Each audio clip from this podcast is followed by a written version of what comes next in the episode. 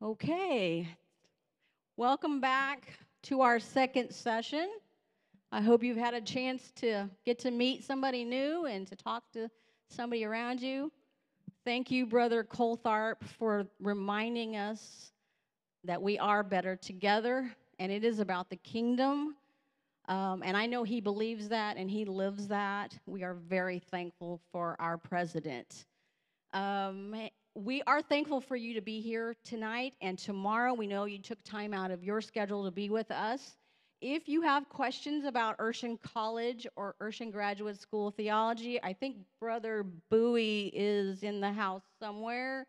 If you are, raise your hand. I know he's here, but so if you have questions, you can ask any of us with a badge on. Uh, we'll be happy to talk with you more about the school, but we are excited to have you. Well, it is my honor to introduce the next speaker. I have introduced him many times over the years, so there's many things I could say about him. Uh, he is no stranger to us. He is an author, he's a scholar, but I know personally he is a leader that is humble and leads with compassion. So it is my honor to bring to you tonight our General Superintendent, Dr. David K. Bernard.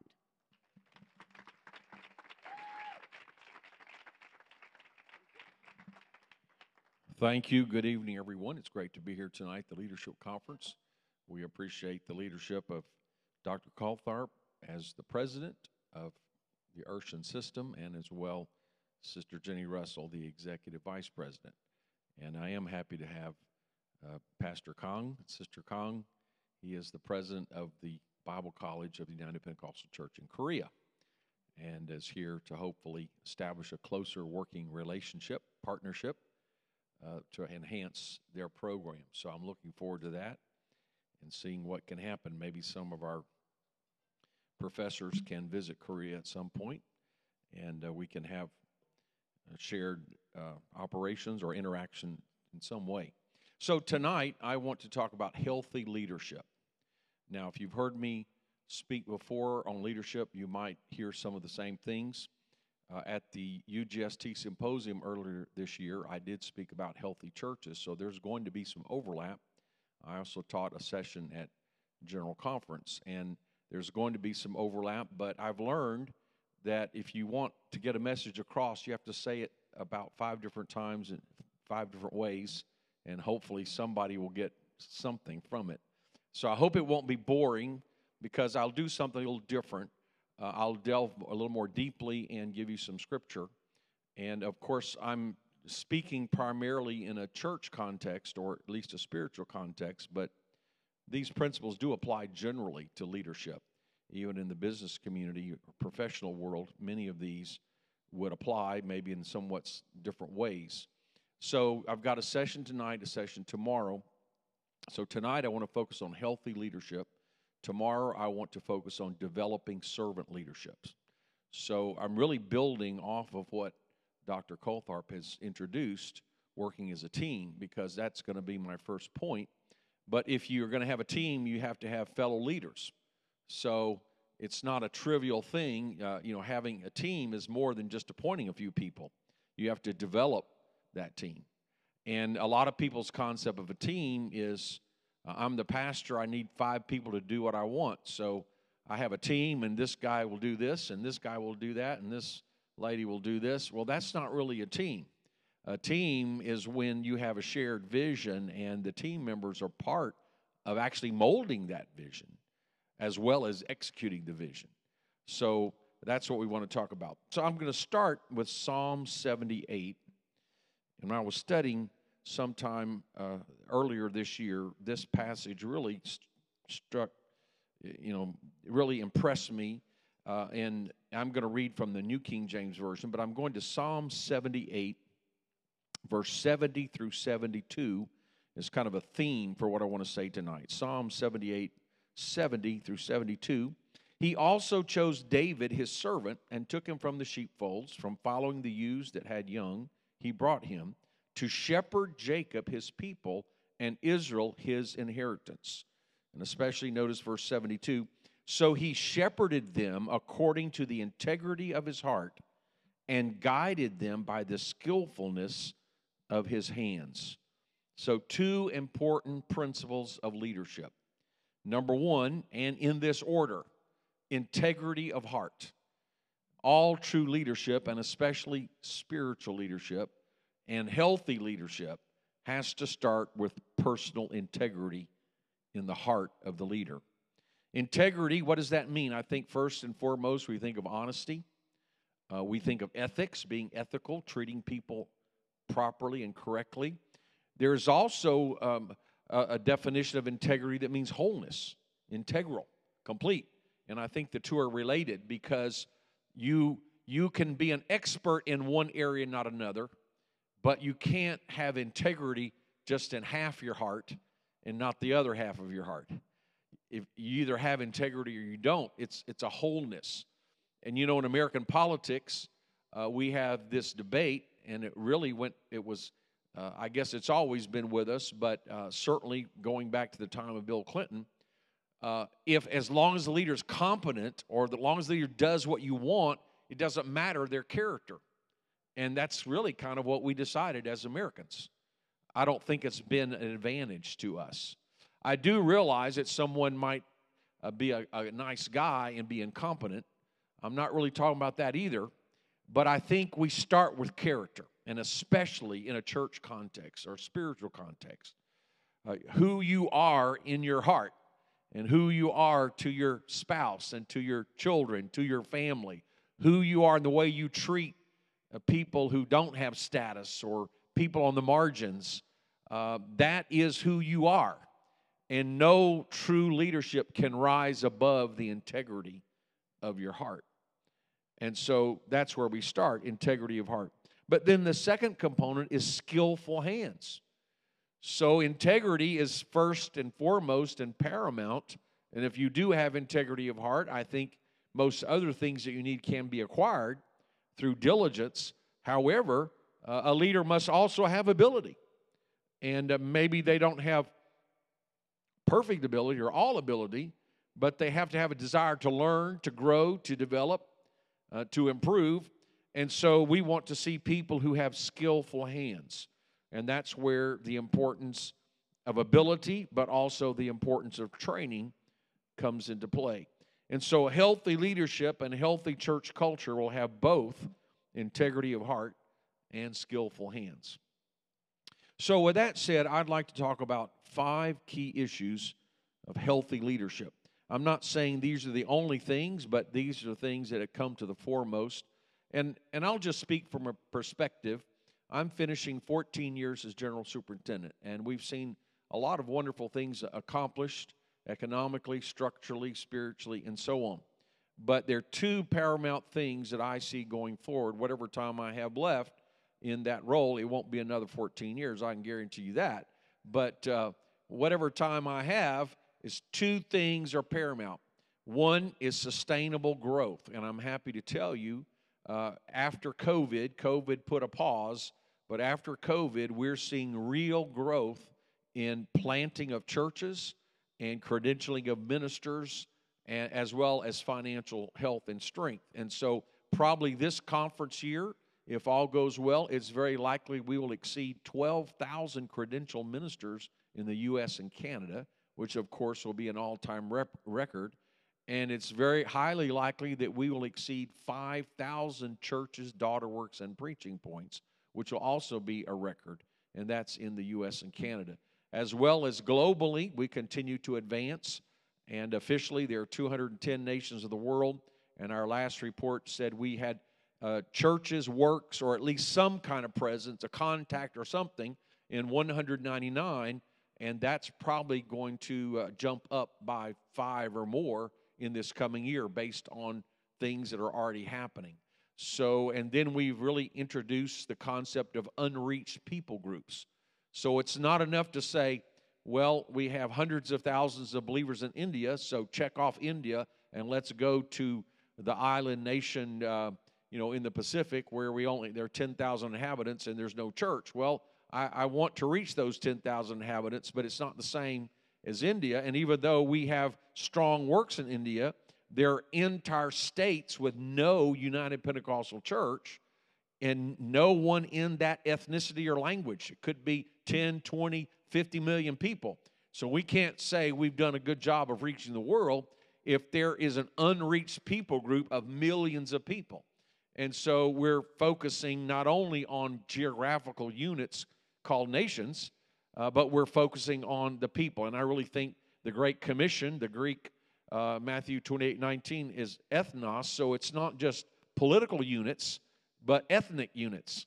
And even here in the United States and Canada, uh, there are ethnicities and language groups and subcultures that we haven't reached very effectively. So the need is great, but we're moving forward. So uh, there's so many things we could cover, but though that's the first goal, the second goal is what I'm talking about tonight: is healthy leadership and healthy churches.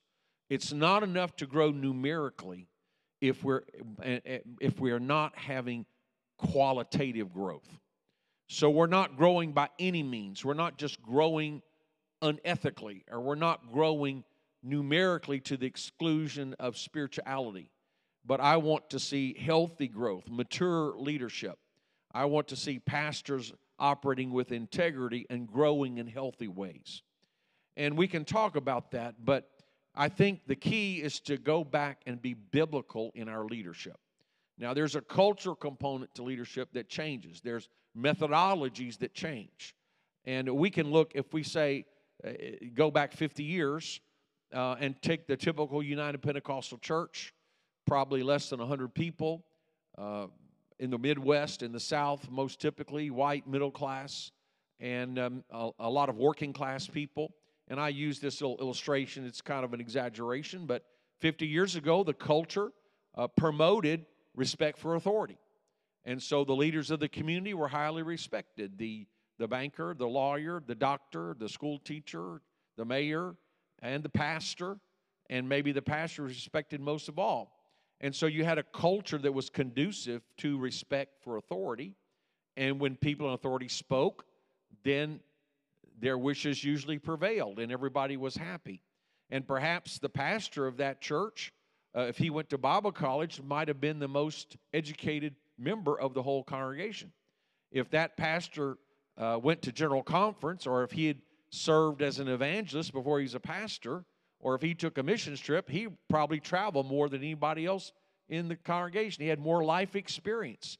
So when people are buying their first car, or their first house or thinking about getting married or thinking about sh- shockingly going to college, uh, who would they talk to? They would talk to their pastor because he already knew all the stuff about that. And he probably knew more than anybody else in the church. And so then when he would teach on the Christian life, it was the same way. They gladly accepted his advice because he was the most knowledgeable person they knew, the most experienced person they knew, the most trustworthy person they knew. Well, do you think times have changed since then? We have a culture that actively promotes disrespect of authority, challenge authority, question authority. And we have people in our congregations, wonderfully, that are professionals, that are highly trained, that are maybe much more educated than the pastor. Doesn't mean they're smarter or better, but they come from a different background. They might be a manager and they're, they have 50 people that report to them, maybe more than the pastor does. Uh, they may get on the job training every year in leadership and management.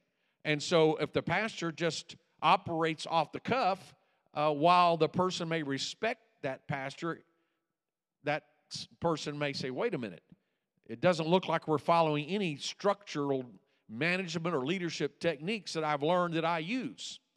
And so we're in a very different context. And so uh, we, our leadership style has to change, but not only by the, by the culture, but what I expressed a while uh, previously may not have been totally biblical, but it mostly worked. But now we're in a different context where that style isn't going to work very effectively. So, how do you know what works? I say, don't just look at the culture, but go back to the Bible and see where we'd gotten off track because of our prior cultural situation and let's reorient back to the Bible, and then that will help us to be more effective in our new cultural situation. And of course, we should take care not to get pushed too far just in the cultural situation. uh, with the latest fads and techniques of modern culture, like the, the diversity buzzword. Now, I certainly absolutely believe in the importance of diversity. What I'm saying is that doesn't necessarily equate with the latest political or cultural fads of what that might mean. As to take an obvious, obvious example, we don't define diversity in terms of LGBTQ community. So uh, while the Bible can help us get reoriented back to the basics, regardless of culture, we have to be just as concerned not to follow the, the new culture as we were the old culture, but to be effective in the current cultural situation. So I'm suggesting some of these points will help us to be more biblical, but also more effective in our current cultural context. So the first point which Dr. Coltharp has already mentioned and introduced and taught, is team ministry. I do believe this is biblical. And I believe too often we have been uh, not completely as biblical as we could have. Now, let me make it very clear. I believe in spiritual authority, I believe in pastoral authority. And I served 18 years as a pastor of a church, bringing it from the first service 11 members to approximate, or 11 attendees, I should say, to 956 on the attendance roll, not counting the daughter works. So I do have pastoral experience. I know the importance of pastoral leadership and spiritual pastoral authority. However, it's authority, but not authoritarianism. And sometimes uh, we have overemphasized pastoral authority as if the pastor is the only significant voice or the only significant uh, decision maker. And as I alluded to earlier, the team just consists of people who follow the orders that the pastor has given. Well, that's not really a very effective team, nor do I think that's a, really a biblical team. So, uh, you probably heard this, and you may have even heard it from me, but just as the foundation, let's take a look at Ephesians 4, chapter 11, uh, uh, uh chapter 4, verse 11, excuse me, and we'll see God's plan for the church. And he himself gave some to be apostles, some prophets, some evangelists, some pastors and teachers for the equipping of the saints, for the work of ministry, for the edifying of the body of Christ. Uh, till we all come to the unity of the faith and of the knowledge of the Son of God, to a perfect man, to the measure of the stature of the fullness of Christ, that we should no longer be children, tossed to and fro and carried about with every wind of doctrine by the trickery of men and the cunning craftiness of deceitful plotting, but speaking the truth in love may grow up in all things into him who is the head, Christ, from whom the whole body, joined and knit together by what every joint supplies, according to the effective working by which every part does its share, causes growth of the body for the edifying of itself in love. Well, you, you could spend the whole hour just on that. There's so many positive things. But notice we're, we're seeing a picture of healthy, mature, uh, gr- and, and, and a growing church in every way. I think this applies to the church at large, it applies to the local congregation. But notice what we often call the fivefold ministry, and I would say these are what we call the ministers of the gospel. These are the people to whom the UPCI would give ministerial credentials preachers, teachers, leaders. Their job is not to do all the work, as some suppose. Their job is not to make all the decisions, as some suppose. Their job isn't necessarily to do all the preaching, as some suppose, or all the teaching, as some suppose. But their job, and you see not three different tasks for the preachers, but one unfolding task for the whole church in verse 12. So the ministers of the gospel, the leaders, their job is to equip the saints. That's the believers. So the saints can do the work of ministry, that's service. And as as we often say, everybody should have a ministry, not a pulpit ministry, but a place of service in the body of Christ. That should be our culture. A healthy church has a culture of service, a culture of involvement. Everybody is expected to be involved. Now, there'll be some on the fringes as the church gets larger. Some people don't want to make the commitment. Okay, fine. Those are the people you're trying to evangelize and disciple and, and you don't want to run them off because they're coming to your house. You don't have to go to their house. So you have the advantage and, and uh, you have the unfair advantage because you've got the power of the Word and the Spirit. If they keep coming, you have a good chance of pulling them in. But you have to create a culture of involvement where involvement is the expectation for every believer. not just for every leader or every preacher or for the pastor. So, that culture of engagement and involvement, that culture of ministry, that culture of service, uh, which alongside that has to be a culture of discipleship uh, and a culture of leadership training. So, if a culture of involvement leads to a culture of discipleship, which leads to a culture of leadership training or leadership development. So, the fivefold ministry has the job of training or equipping the saints, the believers, so the believers can do the work of the church. And then the result is the body is edified, or the body grows. So here's, here's a picture of healthy growth. When leaders know their role is to train and develop, and members know their role is to work, then you have a healthy church, and a healthy church will grow. Okay, so that's that's the importance of teamwork, developing a team. So I'll talk a little bit more about that tomorrow when we talk about developing ser- servant leadership because um, that's what it takes. You you have to develop a team.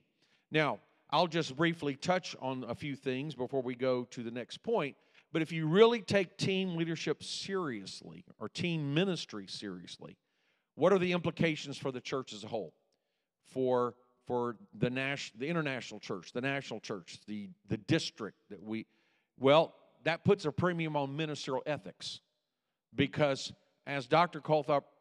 Said, in a lot of ways we work independently of each other, and that's inherent in the nature of having a self-governing church. And I'm not suggesting we change that. But I do think there should be a higher commitment to working together. And so, you know, if you look in the New Testament, the term elder is used for the leader of the local church interchangeably with pastor and with bishop. Now, now we use the term bishop in other ways as well, but in the New Testament, the term elder or presbyter, uh, the term pastor or shepherd, and the term bishop or overseer is basically used interchangeably.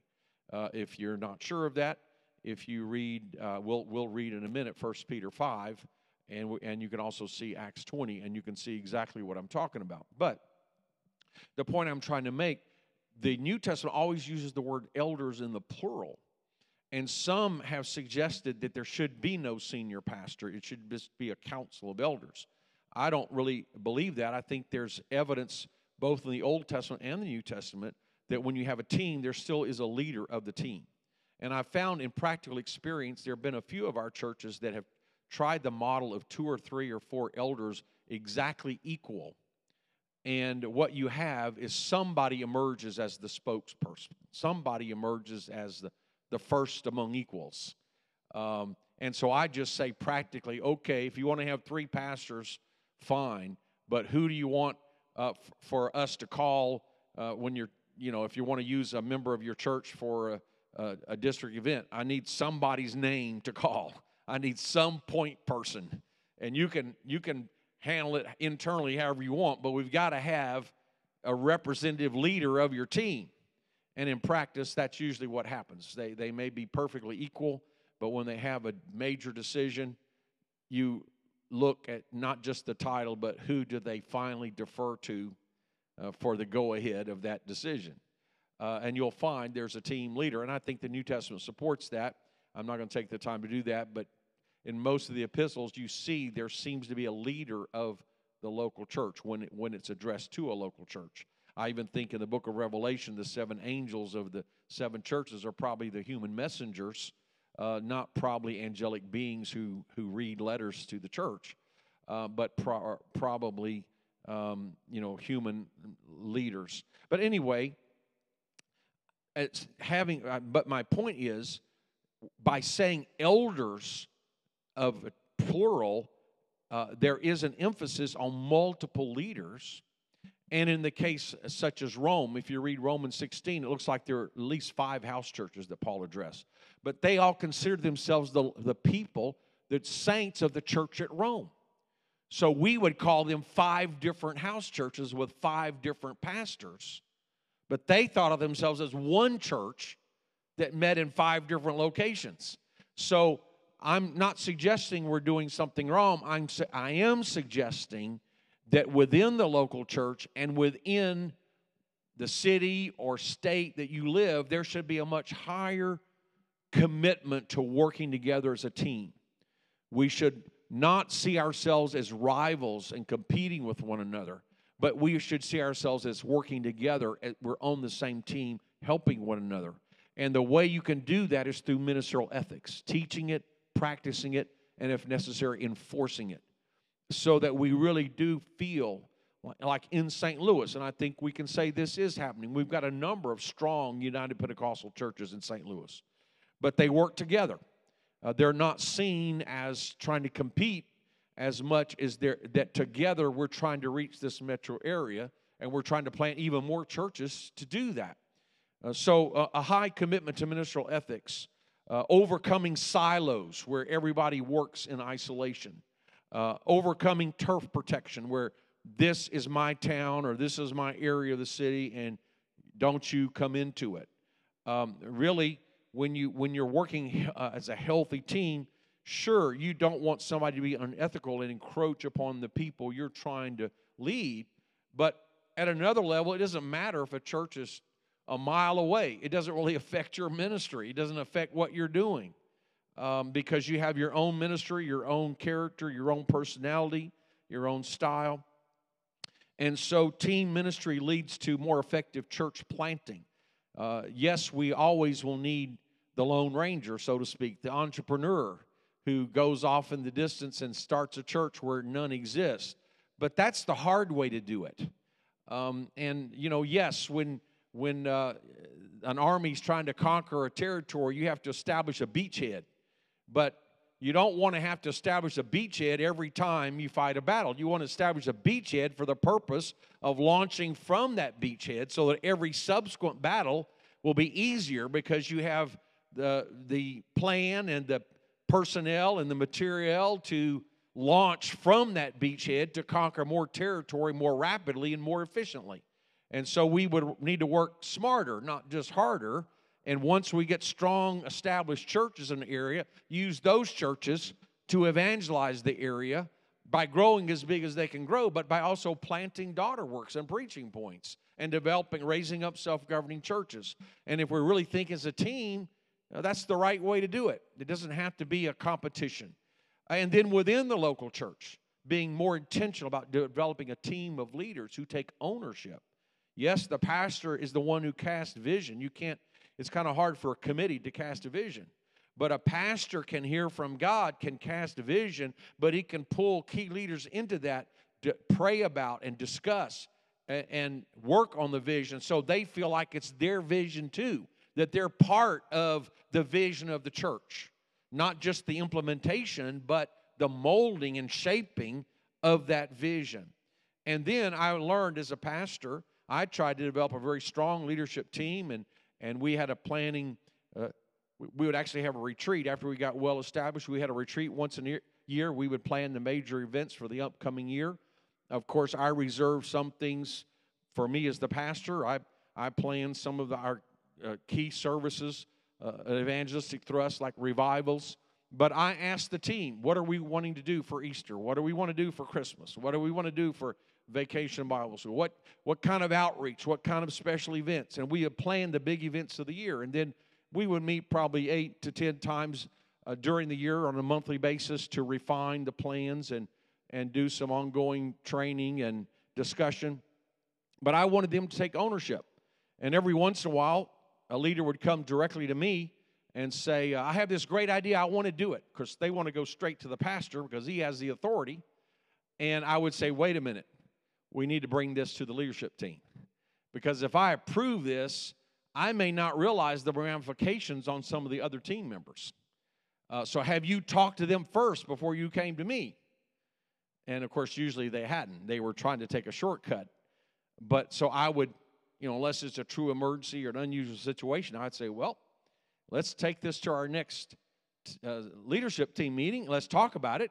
Sounds like a good idea, but I don't know what that means. If we approve this new thing, it might affect some other event or some other um, department. So I need to get every, and, and plus, you're going to need everybody else's support on this. And the best way to do that is to bring it to them, let them talk about it, and then we all agree on it, then we all support it. And I, so I try to respect the team members. But what I found unexpectedly is those team leaders were then responsible to develop their own teams. And in many cases, they became little dictators. And they would have five members of their Sunday school team or youth team, and they'd give all the orders. Well, senior leadership team said, We're going to do this. Pastor Bernard said, We're going to do this. So we are going to do this, and you will do that, and you will do that, and you'll do. Somebody would say, But I have an idea. And basically, in a nice way, we don't care about your ideas. I'm the, I'm the leader. Brother Bernard appointed me, and you're just going to do it. And so I'd have to call in that leader and say, Wait a minute. I treat you with respect.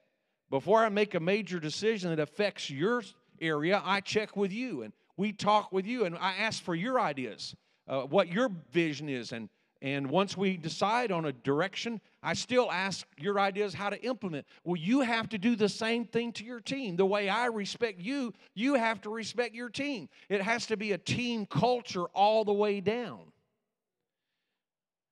even though it's easier for one person to make a unilateral decision, that's really not the best way. And I'll talk more about that tomorrow of developing servant leaders. Okay, I've got to hurry on. Number two is servant leadership. Servant leadership. The culture of a servant has to be embedded in the life of the church and in the heart of the leader. So we find Jesus giving instruction in Matthew 20, 25 through 28. So the context is the disciples are arguing over who would be greatest in the kingdom of God. So Jesus finds a teachable moment. Matthew 20, 25. But Jesus called them to himself and said, You know that the rulers of the Gentiles lord it over them, and those who are great exercise authority over them. Yet it shall not be so among you. But whoever desires to become great among you, let him be your servant. And whoever desires to be first among you, let him be your slave. Just as the Son of Man did not come to be served, but to serve and to give his life a ransom for many. So we got to be careful. I actually think servant leadership is a good principle even in business business community. But we and so we can learn a lot from the business world. You know, I have a degree, undergraduate degree in managerial studies, and I have a, a jur, doctorate of jurisprudence in law. And so I learned a lot of things from the secular world. And over the years, I've studied and read and found lots of good materials on leadership from the secular world or even from the larger Christian community. Uh, but we do have to be careful what we borrow because Jesus said the mentality of the world is different from what should be the culture of the church. So in the world, we think of a leader as, you know, how many people he has control over, how, how many people he directs, how much money he makes, how many perks he gets, or occasionally she, she. But that's not how we should look at it in the church. It's not about status or position or control or power or perks or privileges. It's about serving. So it's not wrong to desire to be a leader. You know, Paul said if you desire to be a bishop, that's a good thing. You should have some ambition. If you're going to be a leader, there needs to be uh, self motivation, there needs to be a drive to excel. But we've got to temper that in prayer. And I, I think we have mixed motives. You know, some people say, well, well, God knows my heart. Of course, my answer is that's the problem. God knows my heart, and I don't. Jeremiah says the heart is desperately wicked, deceitful above all things. Who can know it? I don't take satisfaction saying, well, my heart is right, my intentions are right, because I can't always trust you know, we humans are great at self justification. If we want to do something, we can come up with great reasons why it's the right thing to do. Now, if we see somebody else doing the very same thing, it's easy to judge them. You know, they're angry, they're hot tempered, they're do this, they do that. We do the same thing. It's not because of our character, it's because I had a bad day, I was pushed beyond reason. I'm really normally a very calm, moderate person, but this unreasonable person maneuvered me and forced me, and I reacted, but really I'm not to blame. You know, that's how we look at ourselves. We can be pretty good at evaluating others, but not so good at ourselves. So, how do we handle that? I think periodically we have to just go back to God in prayer and say, Lord, purge my motives. Help me to want the right thing, but for the right reason. If I'm a leader, help me to humble myself so that, that circumstances don't humble me. I'd rather humble myself than God humble me. You know, I'd rather realize what I need to do and do it rather than God have to send circumstances my way to humiliate me. So I think we just have to remind ourselves I'm here to serve. And the reason why I have this desire to lead is so I can be a more effective servant because I can do what God has called me to do. And, and so we just have to remind ourselves we're here to serve. So if you're a pastor of 10 people, you got 10 people to serve. If you're a pastor of 300 people, well, that's a lot more work because now you to some extent you have to serve 300 people. And of course you need a good team to help you do that. But this a- attitude of service, uh, we, we need to remind ourselves and we re- need to train our team that we're here to serve. In that regard, I would like to also read 1 Peter uh, chapter 5, verse 1 through 4. Um, 1 Peter 5, the elders who are among you, I exhort, I who am a fellow elder and a witness of the sufferings of Christ and also partaker of the glory that will be revealed. Shepherd the flock of God which is among you, serving as overseers. So the King James says, feed the flock. It's actually, the Greek is literally shepherd. And so here you see the elders are the shepherds, pastors, are the overseers, which is the same Greek word from which we get bishop.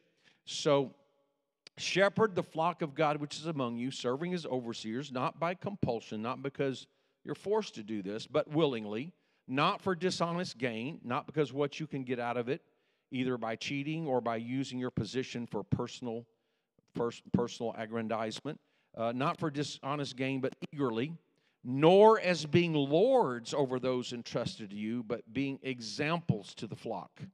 So, not as dictators, not uh, but as examples. And when the chief shepherd appears, you will receive the crown of glory that does not fade away.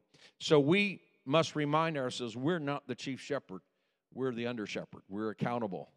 Uh, we, our, our authority is limited. There's no authority that's absolute except God's. And, you know, if we're going to have authority, we have to be under authority. And I think a good test, I, as I said, I do believe in real spiritual authority, but it's not absolute. We can only go so far. Our authority is based on the Word of God. And, and if you're a pastor, you have authority to, to teach your people, to preach your pe- to your people, to counsel and advise them according to Scripture. And but but at the end of the day, you can't make everything a test of rebellion, and you can't give absolutes. You know, some people think uh, the the the leader should have the absolute veto power. I don't really agree with that. I don't think you can abdicate abdicate your own personal responsibility, and I don't think a leader should take that because then you become responsible for everything.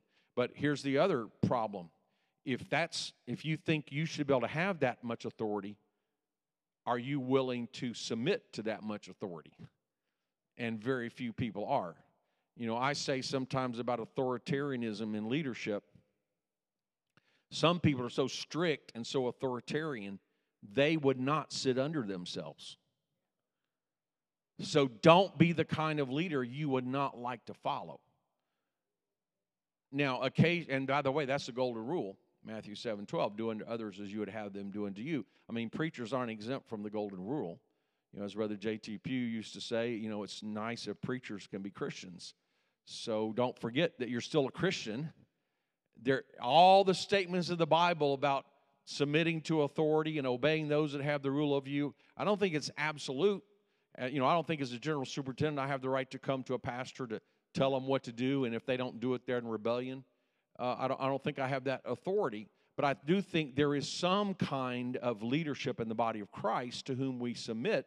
It's just beyond the local church or beyond ourselves.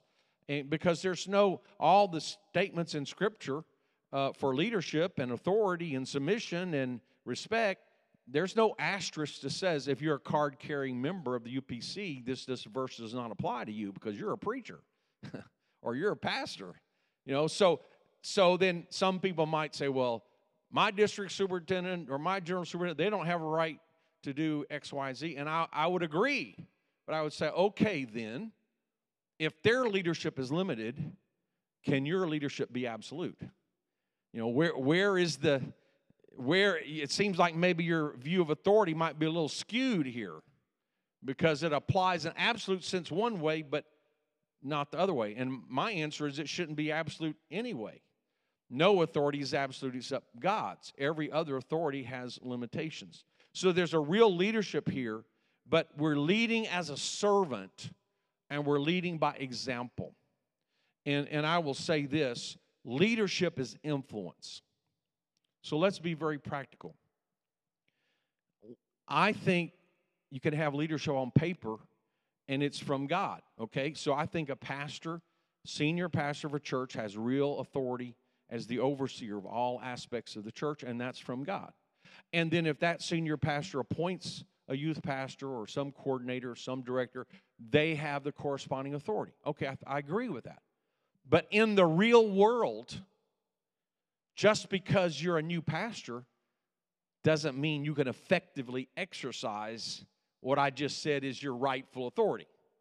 And if you just got appointed by the pastor to some job, again, that doesn't mean in the real world that you actually can exercise the authority. In the real world, leadership is influence.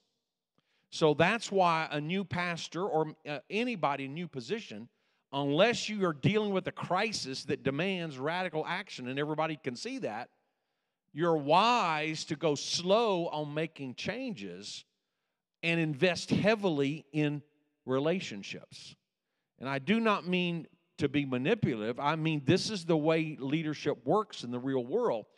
Leadership is by influence. You have to develop a relationship when you serve people, when you care for people, when you pray for them, when you counsel them, when you visit them, when you're by their side through a crisis, when, when you're there, when they're in the hospital, when you're help salvage their marriage, when you're reaching out for their kid who's going astray, and you spend time and energy and effort, and you're sincere and you love them and you care for them, you're building influence.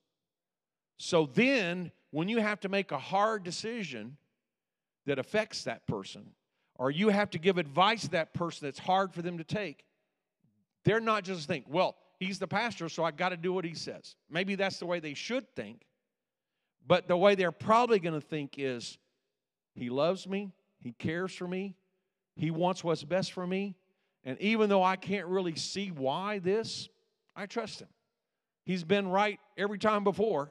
He's been with me every time before. He's walked through my trials with me every time before. So even though I don't understand this particular decision, I'm just going to trust him. And that's how leadership works. Now, I use this analogy leadership is my, like money in the bank, you only have a limited amount. Or influence. Influence is like money in the bank. You only have a limited amount. So use it wisely and always make more deposits than withdrawals. So you have to choose your battles. You don't have to get your way every time, even though you're the pastor. Let other people try things. Let other, even if you are not 100% convinced of something, a leader is passionate about doing something, maybe give them parameters, but let them try it. And sometimes they'll surprise you about how successful it is. Other times, they'll learn their lesson that it would have been wiser for them to pay more attention to your cues. But you don't have to make every decision. You don't have to correct every mistake. You don't have to fix everything that's not 100% optimal. Save your influence when it's really necessary. Sometimes you will have to overrule a decision. Sometimes you will have to give clear direction that's different than what the leader is wanting to do. But make sure you feel like it's worth spending your influence. Because even though you're the leader, and this is at any leader, and even though you have the authority from God and authority on paper in the real world, every time you make a major decision or a major change, you're spending some influence. So just make sure it's worthwhile. And when you do that, again, I don't mean this in a manip- manipulative sense, but be sure you keep investing.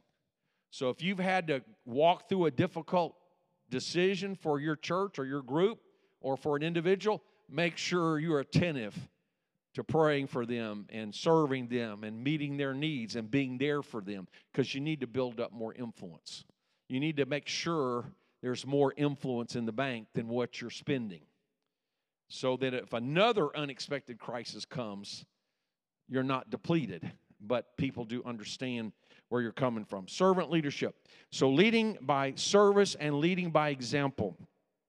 The leader can't go further than he or she is already gone. People have to know you've been there and done that, and you've done more than you're expecting them to do.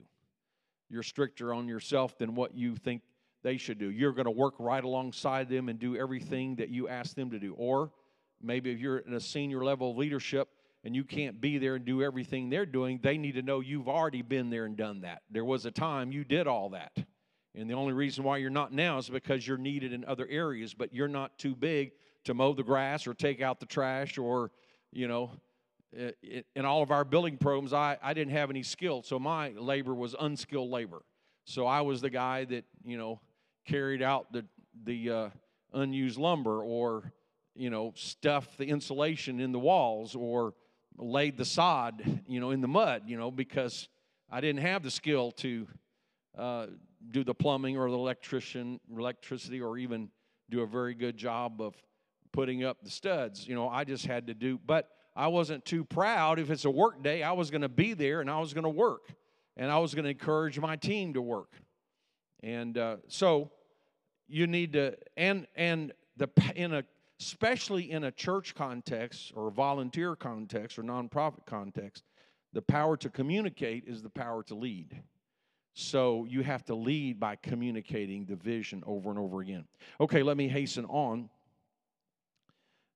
Uh, by the way, servant leadership is an antidote to abusive leadership. When you create a culture of servant leadership, it becomes more difficult for abusers to succeed. Now, sad to say, abusive people can often gravitate to a church context because everybody's trusting and loving. There's often not adequate, um, you know, investigation of the past. We're just happy you're here. Plus, we believe that God forgave whatever happened.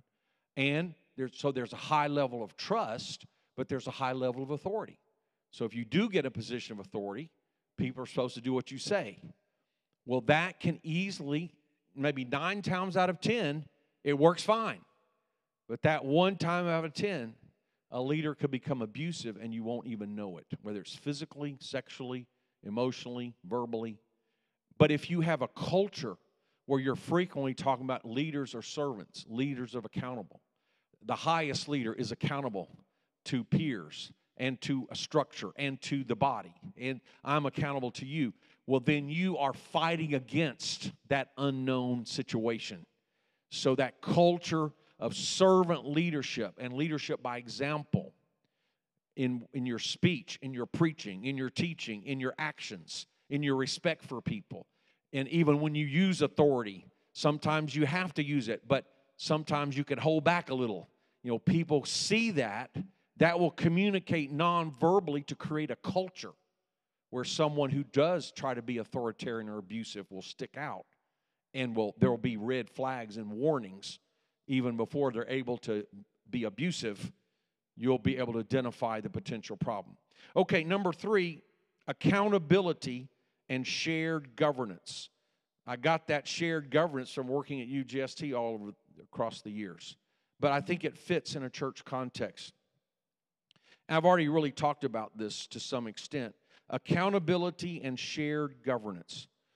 And Dr. Coltharp alluded to this, but if you go through the book of Acts, in Acts 2, you find Acts 2 42, they continued steadfastly in the apostles' doctrine, fellowship, breaking of bread, and prayers. They were together. They had fellowship together. They, they ate together. They had they prayed together. They had communion, the Lord's Supper together. Then in Acts 6, he mentioned that when the apostles needed help in resolving disputes of the church, this is very interesting. We might expect the apostles to select seven men. But they asked the church to select seven men, and then they ordained them or they laid their hands on them. So I think that may be a prototype for local church government, what we might call deacons today, board members, senior leadership team, involve the people in some way in the selection process, not just unilaterally the preachers. Because here you see shared governance. You want these people to serve. You want these people to resolve disputes in the congregation. You want these people to res- be respected that they're handling the food distribution, which I think implies they handle the collections. Well, then you want the people to have confidence in them. So, what better way to ask the people to nominate some trusted men among them? So, shared governance. Uh, and you, you see other disputes in Acts. Acts 15, all the apostles and elders came to Jerusalem to make this decision about how what do we do, do with Gentiles in the church. So it wasn't just the top leaders, but really like a general conference, all the credential ministers, you might say, came. And there was sharp dispute, there was debate, but they continued working until they reached a consensus. They sent the result to all the churches. So you notice Acts 16, 4 through 5, the delegates from the council went to each local church and read a letter of the decision of the council. And interestingly, they did not expect that one local church would say, you know what? I'm turning in my credentials. I'm not going to be part of the United Apostolic Pentecostal Church International. I'm going to go on my own. They expected all the local churches will say, Thank you. That's what the elders and apostles in Jerusalem decided. That's what we will do. I'm sure there might have been some who did rebel against that because you do find in Galatians some Judaizers came from Jerusalem and did try to undercut. Um, and, and that might have been before the council, but they were going against the consensus. So it wasn't all happy, but the principle here is every local church was committed to following what the body had decided. But it wasn't a unilateral decision from the Pope, it was a collective decision of the leadership and the ministry. But notice the shared governance. So I'm just suggesting um, that on the local level and at every level, there needs to be some kind of shared governance where the people have a stake. The people have a voice. The people have influence. And we follow the leading of the Holy Spirit. You know, there's, and I'm not going to go and read it, but he, Hebrews has, you know, the famous pay, obey those that have the rule over you. And I do believe that, but it says, whose faith follow. And it also says they must give an account to God. So there's a strong sense of accountability. And then it's often used like a pastor will teach on this, which I think is right. I did that myself. But does the pastor have to follow it too? How does he follow it? Who does he obey? Is obedience absolute? You've already heard me suggest it's not, but it must mean something. And if it means something to the saints, it must mean same thing to the preacher somehow. I mean, I'm not saying how it has to be done. I'm saying there's a principle here that none of us in this room can safely ignore. There is authority, there is submission to authority, but there is limited authority and accountability authority.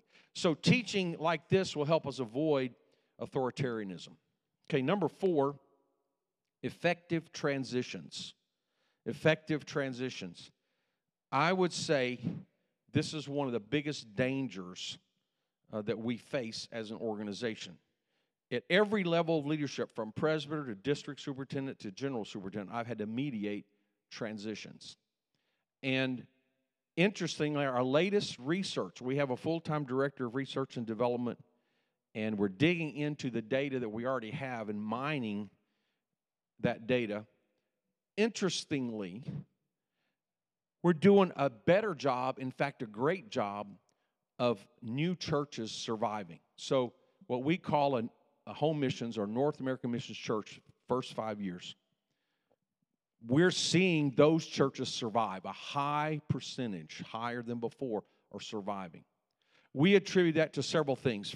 First of all, by having preaching points and daughter works, you have a, a ramp so that they're, by the time they get to uh, self governing North American Mission Church status, they've already had some years to grow and be successful and see if it's going to work.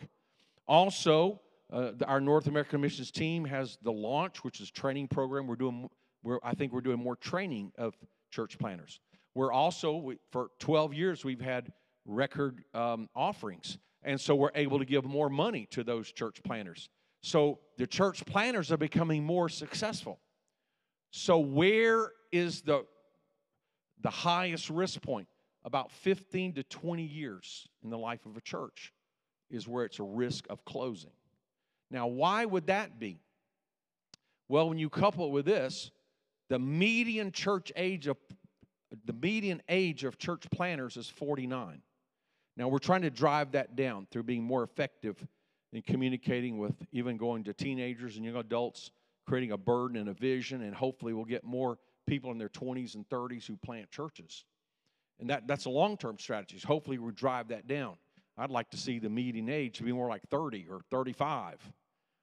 But think about it this if the median age is 49, what's happening in 15 or 20 years? That church planter is retiring. And he's probably been vocational. He's probably been the number one financial supporter of the church. He and his family have probably been the main ones operating all the key positions. So if the church hasn't really grown, it's not really thriving, but it can survive just with the founding pastor and his family and his extraordinary level of commitment. But the challenge comes in when he's ready to let go He's got to find someone else who's willing to make the same extraordinary level of commitment for a church he didn't start. And that founding pastor may no longer be in a position to support financially.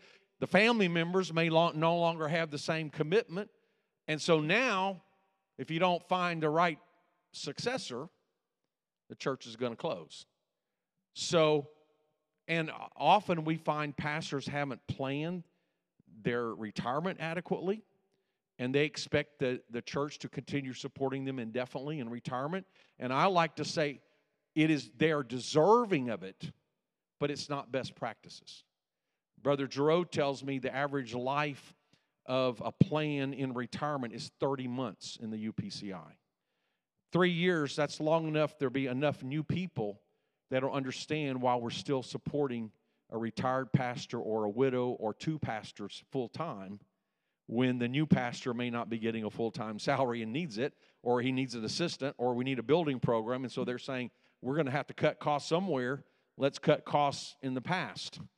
And, and, and of course, if the pastor couldn't afford a retirement plan, I mean, you really have to set aside a retirement plan while you're pastoring. That's why that's a solution. That's why we have the minister's retirement fund. But think about it if the pastor says, Well, I can't afford that, but all of a sudden his successor is supposed to afford that right to pay him not to speak of the successor's own plan so my point is we have to step back and plan and while we live sacrificially we need to plan our transition from the start and then we'll have a lot smoother transitions and uh, you know we can find the right person who is qualified who has the approval of god the approval of the people who may or may not be a relative or a friend, but you're not having to depend on a relative to guarantee the financial plan. You're able to choose the person who's really best suited to be the successor. Now, 2 Timothy 2 2, this really, I, have I've known about this passage, but it really struck home to me when I was dealing with all these things. Here's Paul to Timothy. So we think of Timothy as a young minister, right? Paul to Timothy, 2 Timothy 2 2, and the things that you have heard from me among many witnesses, commit these to faithful men who will be able to teach others also. So Paul is planning three generations of leadership. Even though he thinks the Lord could come in his day, he's planning for three generations. Notice that. He's training Timothy, a young minister, who will far outlive him, but part of Timothy's job is to train other leaders and part of the qualifications and the curriculum for those leaders is they have to be able to train. So Paul is setting up three generations of transition of leadership. So we have to think ahead. Now, when I went to Austin to start the church, I was 35. I expected to be there the rest of my ministry. I didn't expect to leave, and I certainly didn't expect to be general superintendent, but whatever I did, I did not expect to resign that church. I had a long range strategy. But, and I really thought I'd already been involved in 11 years of full time ministry, Bible college, teaching, writing. And so I was already involved in leadership training, but I felt like that part of my ministry would be on hold for five or 10 years when you're trying to build a church, you're not going to be able to train leaders. Well, I was wrong. Within the first year, three young Bible college graduates moved to our area, and I had to start doing some with them. And then I began to realize I'm going to be needing leaders in a few years. I can't wait till I need them. I need to start training them now. So I started leadership training and leadership classes uh, just with potential leaders. And then God sent other people to us. We started Daughter Works, and people came. And so it just exploded, and we trained over 60 ministers who either received credentials or an upgrade or became a daughter work pastor or assistant daughter work pastor, over 60 ministers in the 18 years I was there credential ministers of the UPCI. So, um, my book, Spiritual Leadership in the 21st Century, is what I developed to, to do all that. But the point is, I kind of backed into it unknowingly, but from the beginning almost, I was training for the future. And my long term associate pastor ended up becoming the next pastor. So I didn't expect at 52 to resign the church. But thankfully, I had a leadership team and I had a senior leader that had been trained for 17 years, and we were able to make a, a smooth transition as possible. I mean, in retrospect, we were in the middle of a major building program. So thankfully, we had purchased the property for three million, but he had a $12 million building program that he was in the middle of as a brand new pastor. So think about that.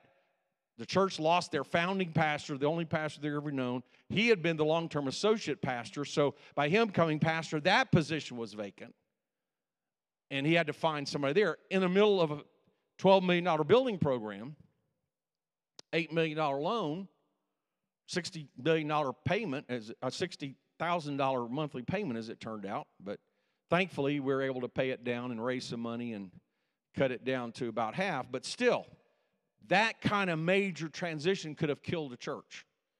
But because, not all to my credit, I didn't know this was going to happen. So God, I guess God just helped us.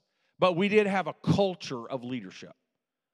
And so we're able to make that transition. Now, most transitions may not be as dramatic as that, but the point is you, you have to be thinking about leadership training and transition of leadership.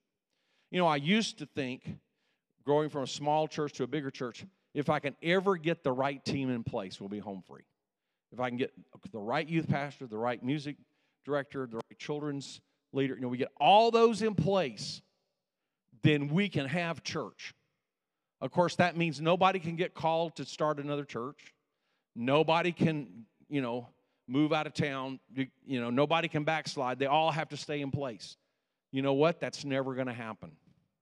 By the time you get the perfect team, one person is going to backslide, get offended, get a job transfer, move out of town, get called to preach, or whatever.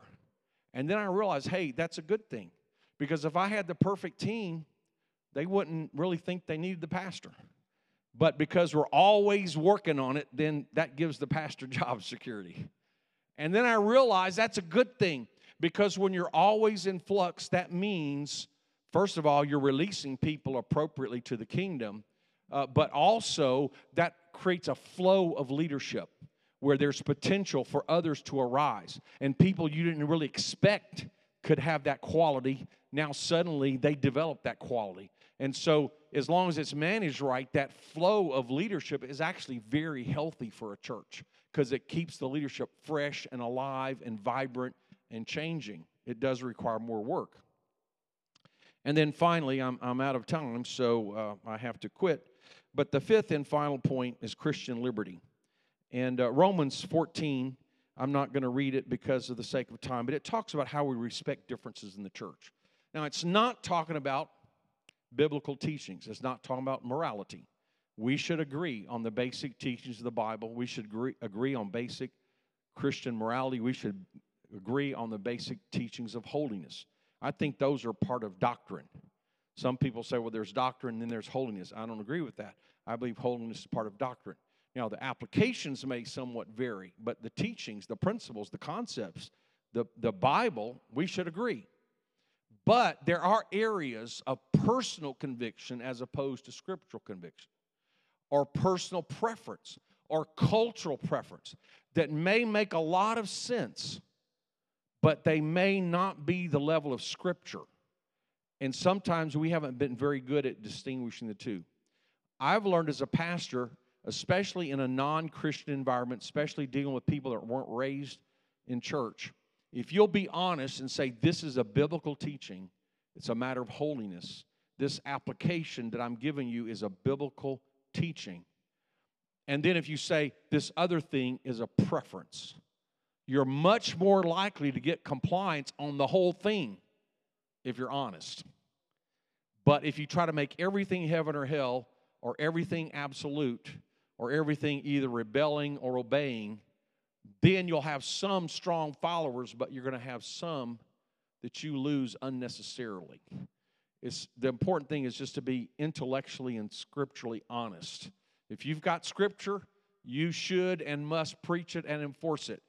And some things like dressing modestly, that's scripture, but you have to apply it. And if you're just honest by saying, here's how we need to apply it. But then if there's some things that aren't even even an application, but just a preference, you're better off saying, I'm just asking you if you're going to lead from the platform, this is the certain type of thing I would like. Uh, but I'm not saying that's required by Scripture. I'm not saying that's what you have to do in your everyday life. You don't have to wear a tie uh, all day long, but I, I want you to wear a tie on the platform. If you are just honest, that's fine. So even within the local church, there needs to be some Christian liberty. There needs to be some leeway. I dealt with people, I dealt with uh, new converts that got so zealous and they got into health and all this, they became vegetarians. They were convinced it was the original plan of God. Well, they started preaching it to everybody else, and I had to teach Christian liberty. I had some people that moved into town, they thought any form of costume party was, you know, of the devil, and uh, or any form of Christmas celebration was of the devil. And I had to sit them down and say, look, if you, if that's what it means to you, by all means abstain. But don't judge everybody in the church just because of that. You have to allow some grace. And they finally learned the lesson as their their family and life crashed. Costumes were the least of their problems, you know. But thankfully, they learned grace and they were the biggest recipients of it, and they're doing well today. So, even within a local church, a pastor is wise to allow Christian liberty. And among churches, there has to be even a little more degree of Christian liberty. Think about this. Paul was teaching this in Romans to the local church. He was saying, Some of you don't think you should eat meat. That's fine, but don't judge the other person in your same church. Some don't think you should observe a certain day. That's fine, but don't judge the other person who does. We have to have a certain tolerance. If we're going to have a healthy church, you know, in our mind, we might think if everybody would be the same, then that would be the perfect church. No, it would be a dysfunctional church. If the whole body were one member, you couldn't survive. So you shouldn't you, you should celebrate the diversity within the confines of true scriptural unity. And when you have both, then you're going to have a healthy, growing church. Well, I've covered all the territory I can cover tonight, but I'll leave you with this thought I alluded to earlier Matthew 7 12.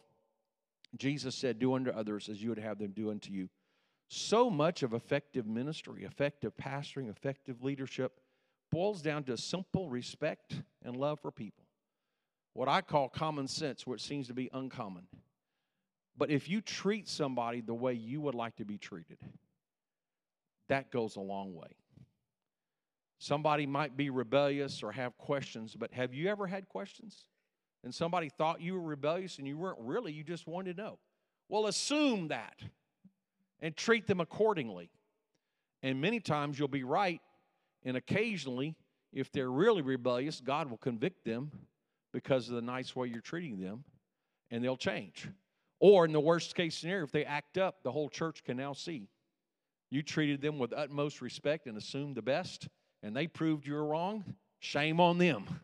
And what would have been a major crisis becomes an isolated incident because you treated them as you would have wished to be treated yourself.